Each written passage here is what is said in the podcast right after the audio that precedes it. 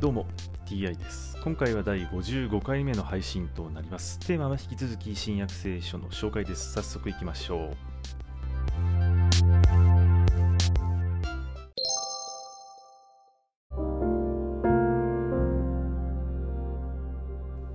新約聖書第54回。今回は受け入れる人の報いというお話です。あなた方を受け入れる人は私を受け入れ私を受け入れる人は私を使わされた方を受け入れるのである。預言者を預言者として受け入れる人は預言者と同じ報いを受け正しいものを正しいものとして受け入れる人は正しいものと同じ報いを受ける。はっきり言っておく。私の弟子だという理由でこの小さなものの一人に冷たい水一杯でも飲ませてくれる人は必ずその報いを受ける。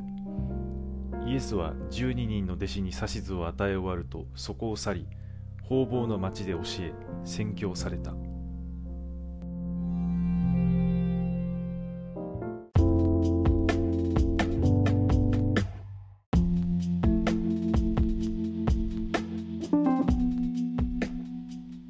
受け入れる人というのは報いを受けるということなのですがそれはどのような報いなのか。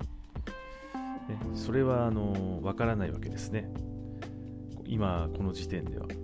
まあもう少し読み進めていくと分かるのかもしれません。では今回はこれで以上です。また次回もぜひよろしくお願いいたします。それでは。